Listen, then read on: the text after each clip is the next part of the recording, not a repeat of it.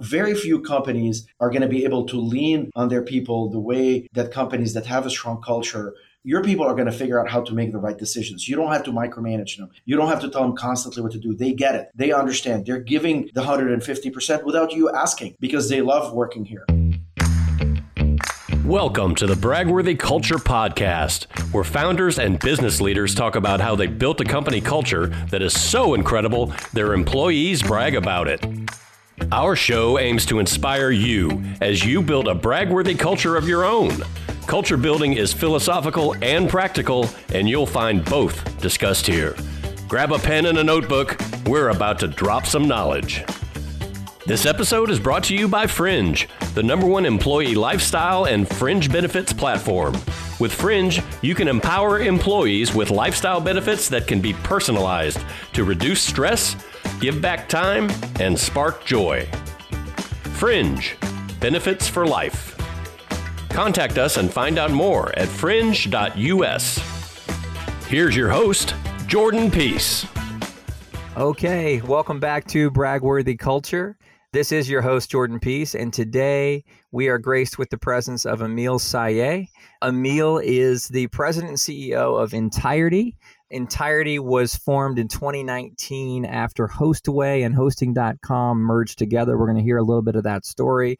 But Sayegh was at the helm of merging those companies together and then as the CEO to this day. So excited to hear from Emil. We'll be talking about his cybersecurity company, also his backdrop, his background, how he got from college until now. And I'm just going to ask him some overly personal questions to see if we can get some juicy details. But Emil, thank you so much for jumping in today. Thank you so much for hosting me.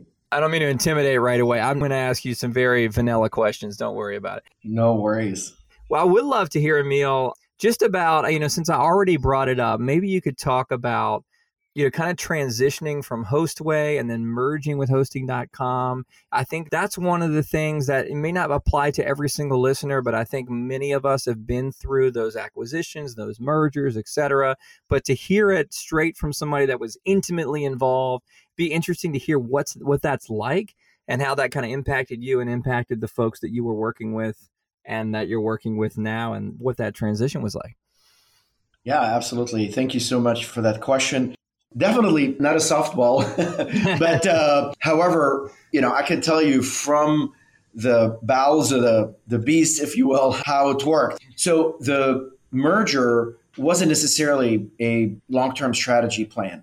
I was brought in to essentially get Hostway back into a growth path, which mm. we did. And suddenly other people in the industry noticed. And, you know, there was another company, hosting.com, that was looking, having some of the same issues as hostway And they said, well, can you do what you did over here, over there? And mm. we kind of decided to structure a merger of equals. And definitely the two companies had a lot of similarities. And honestly, from a culture standpoint, there was a lot of similarities as well, not just coming from financial profile or customer target or product line. There was a lot of similarities from a from a culture standpoint. So hmm. 90 days before the merger was inked, we sat down, we engaged clearly with the management team on the other side and developed a plan hmm. an integration plan. And you know, most consultants will tell you integration plans, you know, two companies this size, you know, this was a large merger of two decently sized, mid-sized companies. Yeah.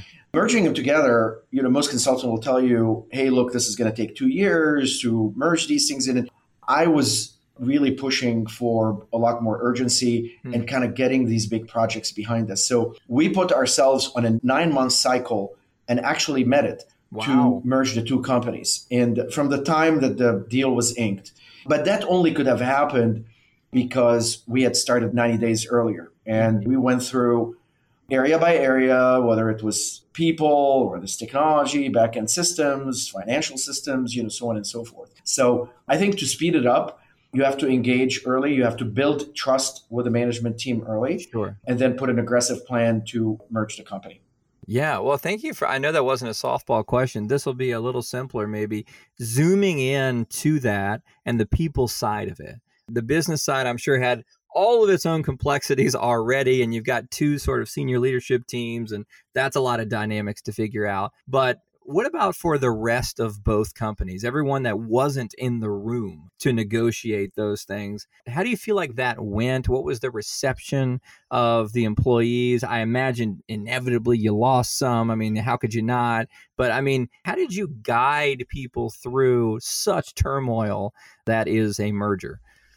Communication, transparency yeah and not making promises that you can't fulfill mm. and also being present being available so that people can ask questions mm. being personable my first move was essentially get on a plane and go to every hosting.com location because i was selected to be the ceo of the merge company okay. so the onus was on me yeah. to essentially go and show that I'm a human being yeah. and that we weren't going to do things that are unreasonable and that we weren't going to do things that are going to be detrimental to the culture and the people. So I got on an airplane and went. And I tell you, those visits, you know, the first month when I visited all the sites of hosting.com, the company that we merged with, are still to this day points of reference for me hmm. because these were the first impressions. You know, I will tell you, I met people that are now senior leaders in the company mm. back then. Yeah. and the way they conducted themselves the way they leaned in the way they try to understand the questions that they ask.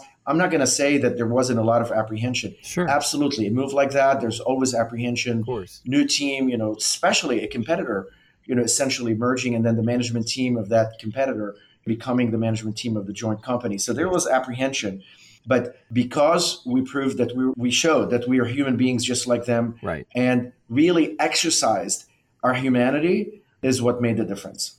That's awesome. Yeah, there is a, especially amongst competitors, there's such a us versus them, and we're the good guys and they're the bad. all of this sort of traditional storytelling that we do in our own minds. And uh, it's such a great reminder to just one, show up in person. You know, I've heard that advice. And by the way, this podcast is just a secret way of me getting great advice from people that have already done things that I haven't done yet. That's my whole motivation. Um, so, but I've received, and our listeners have received that advice too from leadership. Just show up, get on a plane, go, you know, meet people and show who you really are to them. Show that transparency, and it makes all the difference in the world. Because without that, there's this sense of like these people and they're taking over and what is my and all the fear and all the doubt just wells up and that happens anyway a market downturn or i'm in the startup world so a fundraising round every time we go through any sort of transition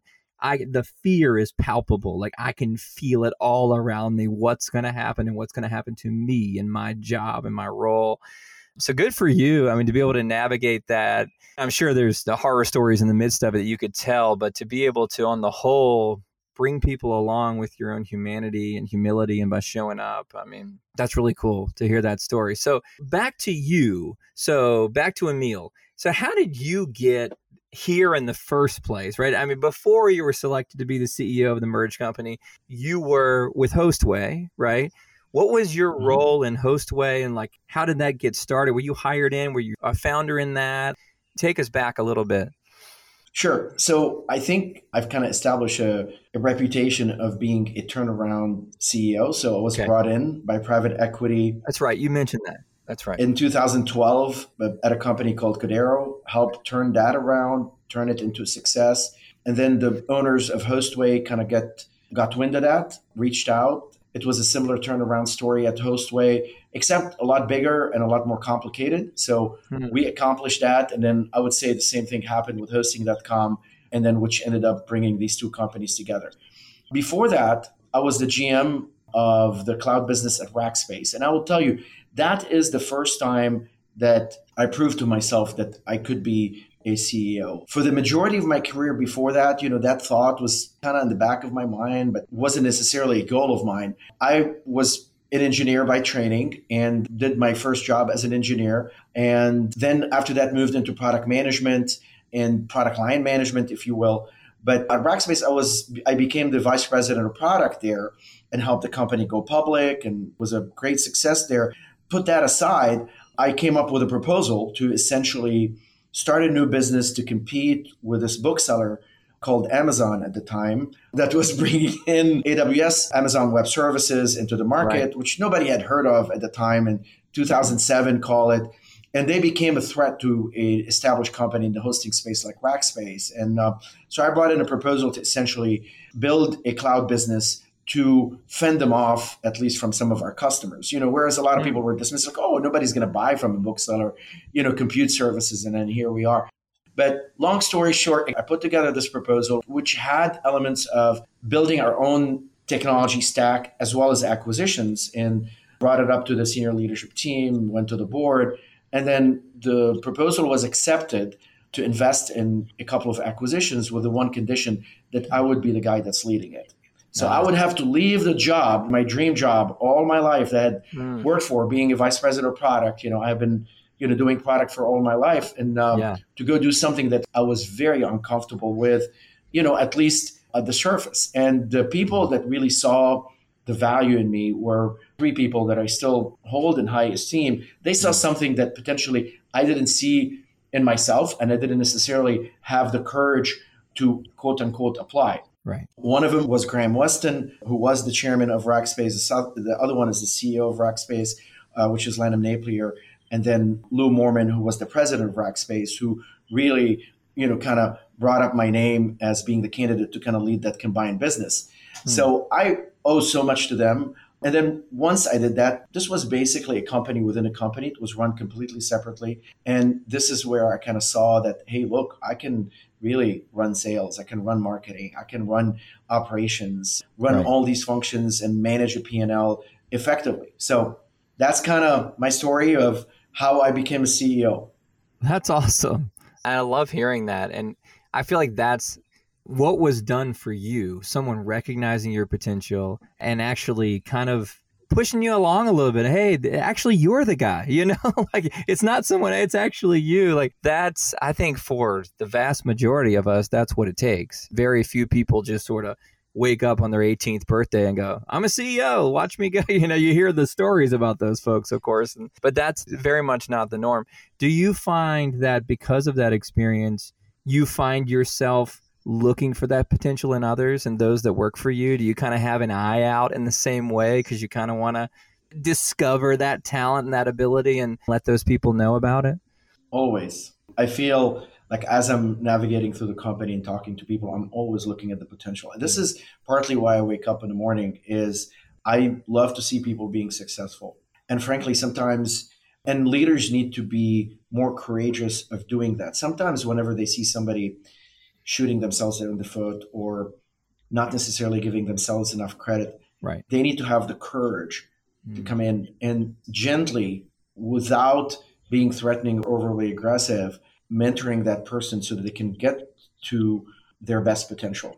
Otherwise, people will continue to make mistakes that sabotages their careers inadvertently and not knowing. So sometimes as a leader, we have to be that mirror. Hmm. We have to be that reflection and then give that feedback to individuals. So, and not necessarily just the folks that directly report to me. I have skip one on ones with the vast majority of people who want to have one on ones with me, specifically talk about development, specifically talk about their careers, because you know we want to grow that next generation of leaders, and right. you never know you know who's going to surprise you you never know who's going to step up you never know who's going to take the mantle and run with it mm. unless until you talk to them and figure out what their strengths are right. and if there's some things that they're doing to sabotage themselves just be candid and make sure that they know that yeah that's beautiful i mean you see so many people most of the time it's not a lack of talent it's a lack of courage or a lack of confidence. And the talent's just there. And if you can help breed that confidence or that courage in them,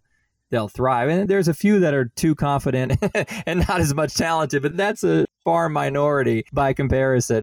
That's really cool. You know, that's the kind of stuff, Emil, that that focus on others and that focus on seeing their abilities, that focus on those skip 101s and being accessible, being available to others. That's what makes a great culture. I run a lifestyle benefits company. We do some very cool things to help enhance that culture, but you can't enhance a culture unless the leader already cares about their people. You can't just buy loyalty and buy commitment. And so, even as somebody that leads a company that does that stuff, I'm totally sold out on the fact that it, the leadership is what matters the most and that humanness and that humility to kind of meet people where they are. So, in that light, just kind of going down this uh, culture vein, which is where I always take guests down, talk about, if you don't mind, the last, I don't know, let's say year or so as we've entered into this great resignation, we've been, or this great reshuffling, whatever the heck you want to call it. Has that been net positive, negative, neutral? How's that impacted you? Because I'd imagine some of the things that you've described would lead to you being able to build loyalty and trust in an organization. But I'm just curious how that's impacted you guys. Yeah, I mean, it's impacted us really in three ways. The first way, of course, you know, we've had our share of resignations and people jumping ship for various reasons. The pandemic has caused a lot of turmoil with with folks wanting to essentially work from anywhere, you know, you know, so on and so forth. And you know, certainly we have physical points of presence where people have to be there, data centers and security operating centers and whatnot. But let's put that aside. So that the second thing is that it's been a net positive for us because that great resignation is also affecting the market. And right now there's about 3 million unfilled cybersecurity jobs. So if you are looking for cybersecurity talent, if you are a mid-market company, it's going to be very hard for you to hire that talent as well as retain them. And cybersecurity has become a very prominent dinner table conversation type of a topic, if you will. Yeah. Especially lately. So that is a becoming a major deal. And these mid market companies are at a very grave danger from ransomware and other cyber threats. So that's been a net positive for us because we're a company that provides cybersecurity services. So with their inability to hire and retain, coming to a company like us to essentially run their security is something that companies are doing. The third area, though, which is related to the first one, is as some talent departs, because of the culture of developing from within, mm. we've been able to promote from within. And it's been an incredible success, actually. Yeah. Our I cite, you know, one example, Maggie McGovern, our VP of sales, been with the company for 16 years, started as frontline as it can get uh, mm-hmm. with the company. Grew her career to be a sales executive, to sales manager, to director, and now finally the vice president of our entire sales and channel organization. So wow. it's a great feat that you know we're able to constantly look from within, look right. at the bench.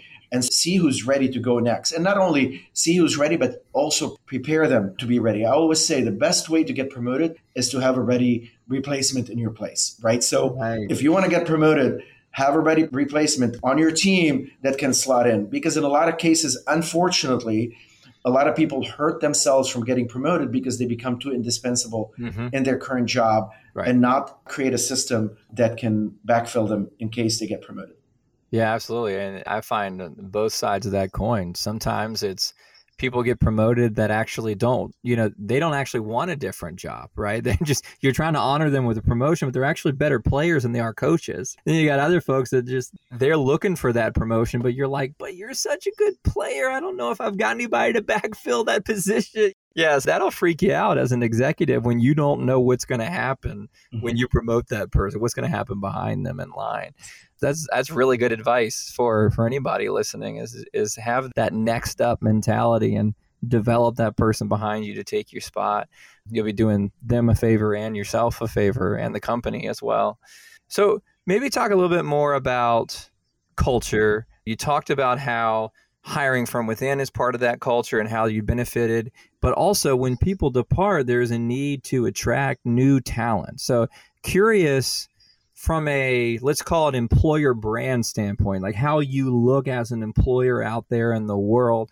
What have you guys done to either develop that or to find ways to communicate that more broadly or make it more visible to folks that are applying for jobs? Like, how do you mm-hmm. stand out from the crowd? In this environment given what you just shared?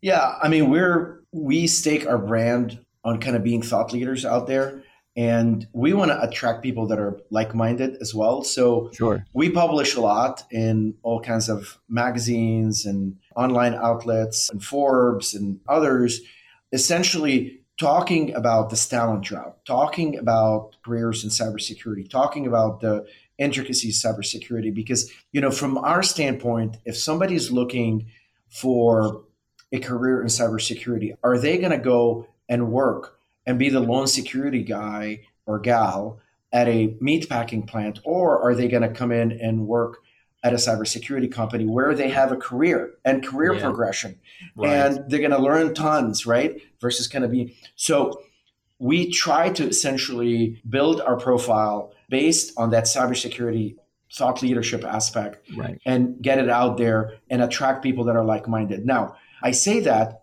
we also recruit fresh out of college we also recruit people that are interested in internship to see kind of a try and buy in the summer and then see yeah. if they like us we like them the potential mm-hmm. and then hire them when they graduate or hire them part-time as they work yeah. as they uh, work on their degree so we've had a lot of great success there in developing essentially what I call a farm team, bring them into the L1 levels and then get them to grow their careers. And we have a good system there. Yeah, that's awesome. I love to hear that. What do you think about some of the newer trends when it comes to sort of people operations and four day weeks and unlimited PTO and its shortcomings potentially, and rolling out more and more mental health solutions, flexible hours, work from anywhere. Like, where do you guys find that you're seeing kind of the best culture built, the best productivity, the best attraction as you just navigate all of these new concepts that have been thrown at us all the last two years? And all at once, right? And so yeah, you definitely you definitely like I said to begin with, like you don't want to make promises you can't keep. That's right. I worry that some of these promises can't be kept up. I remember clearly I was as a startup in 2001 and then uh, the recession hit. Before the recession hit and before the unforeseen event of 9 11, right, we were having lunches literally every day lunch, breakfast, every single day brought to the office. And then once the recession hit, they started kind of dialing back a lot mm-hmm. of these benefits, dialing it back. And I tell you, the morale impact, I mean, not only was there a recession, but the morale impact internally was quite palpable, right? And so you just have to be very careful with these benefits that they're going to be there for a long time and they need to be established based on a solid foundation that works for your business. Mm. Like I said, we wouldn't be able to do the four day week for certain functions in the company. And then sure. you have to also parlay that because I mean we have data people that work in data centers. Like right. data centers are not going right. to run by themselves, and we have commitments and SLAs with our customers. So totally. and then pretty much all our operations are twenty four by seven. Now you know there's ways that you can do that with follow the sun, but then we're in the cybersecurity business, and we try to keep all the crown jewels in the United States. Right. So we don't. There are certain functions that can't be outside the United States, just in case the customer gets subpoenaed, you want to be able to work with the Department of Justice without those issues. So okay. we balance all these things. We definitely, on the mental health aspects and the training aspects, we take great length at doing that. So, and you know, we're pretty focused on that. So, so that's kind of where we stand. We're evaluating it like everybody else, one yeah. by one. I really love that answer because I think the tendency is, oh, Google did it, Facebook did it, like we all have to do it now. Like literally, the rest of us must move to remote only for, till the end of time. And like to your point, it, if you're going to commit to something, you got to commit to it. You can't. I mean, the minute you start taking it back, not only is it question, hey, are you an executive team of your word, so to speak, but also I think like taking away those lunches is like it's a physical manifestation that something is wrong, right? You want to freak people out. You know, it's not really about the lunches. Like they can probably afford their own lunch. It's about we used to be able to afford this and now we can't. What's next? You're not going to be able to afford my salary next. They're like, what's, you know what I mean? And it starts up that fear train again. So I think that's a really wise, measured approach to go, hey, instead of just jumping right into the hottest trend, let's actually consider what is sustainable through the ups and downs and sideways. I think that's really solid leadership, solid advice. I, appreciate that. Uh, taking that one to heart personally. Thank you. So, yeah, this has been great. We're kind of, this has flown by. I looked at the clock and I'm like, oh my gosh, we've been talking 10 minutes longer than I thought we had. Well, let me just finish with this. What advice would you give? I'll give you two choices either to more established companies, kind of mid-sized companies that are trying to navigate through maybe a recession. They just got through a pandemic. God knows what's next, right? In sort of like staying the course and keeping people's trust and keeping that fear at bay and so forth. Or if you'd rather talk about the startup called how do you build a culture from scratch? Either way, whatever you think is most appropriate for your experience. Yeah, perfect. I would say view culture as a competitive advantage. And I'm going to just say one thing. You want to position the company at the intersections of megatrends, whether it's an established company or a startup, it doesn't matter. The same principles apply. You got to position your company at the intersection of megatrends. In our mm-hmm. case, the three megatrends, one of them is culture, but I'll tell you about that in a second. The first one is cybersecurity, which we talked about. This is a megatrend. This is a 10 year right. megatrend. So we're positioned right squarely in this in it. The second thing is the way that mid-market companies are buying. They're no longer buying directly from a company. They're buying through a partner network. So we've positioned ourselves to sell exclusively through what we call channel partners, you know, people that are IT consultants that work with the end customer. And the third one that's made the first two possible is the megatrend of creating a powerful culture. And that's a competitive advantage as strong as number one and number two. That is as strong as a cybersecurity trend because very few companies are going to be able to lean on their people the way that companies that have a strong culture your people are going to figure out how to make the right decisions. You don't have to micromanage them. You don't have to tell them constantly what to do. They get it. They understand. They're giving the 150% without you asking because they love working here. And that's a mega trend for us that we measure through an employee net promoter score as well as the customer net promoter score. And both of them have been on a steady trend upward, up into the right in a strong manner, and in a, in a way that's correlated as well, right? These two trends are very, very correlated. The happiness and the loyalty of your employees and the loyalty of your of your customers. And that immediately translates, of course, to those that are bottom line oriented into profits because your employees are happy, your customers are happy, they're going to refer more, they're going to do a better job, you know, Absolutely. on and on and on and on. I love it. I wish I could come up with the source of the study. We'll put it on the end of the podcast if I can think of it. But a study that I just read around employee happiness and those that self reported greater happiness than their peers were four times as likely to be top performers. I mean, if that tells you, is that's indicative of how important that culture is because that happiness I'd say nine times out of 10 is as a result of the work environment, how they're treated. Are they listened to? Are they respected and dignified in their work? Not necessarily about out business outcomes. It's about the employee experience. Well, Emil, I really enjoyed this. Yeah, this has been really informative for me. I hope our listeners are taking a bunch of notes on their phones as they're listening here. If not, you can just listen again. But this has been Emil Sayegh, again, President CEO of Ntirety. If you ever need a CEO to come in and your company's not doing all that well, you need to turn it around. Emil is your guy. So he's done this a couple of times now. And so I'm really happy to hear about all the success you guys are experiencing. And I really appreciate your time today. Jordan, thank you so much to you and to your listeners. All right. All right, guys. We'll catch you next time on Bragworthy Culture. Bye bye. Thank you for listening to the Bragworthy Culture Podcast. If you enjoyed this episode, please leave a five star review and subscribe to enjoy future episodes. This episode is brought to you by Fringe, the number one employee lifestyle and fringe benefits platform. With Fringe, you can empower employees with lifestyle benefits that can be personalized to reduce stress, give back time, and spark joy. Fringe Benefits for Life. Contact us and find out more at fringe.us.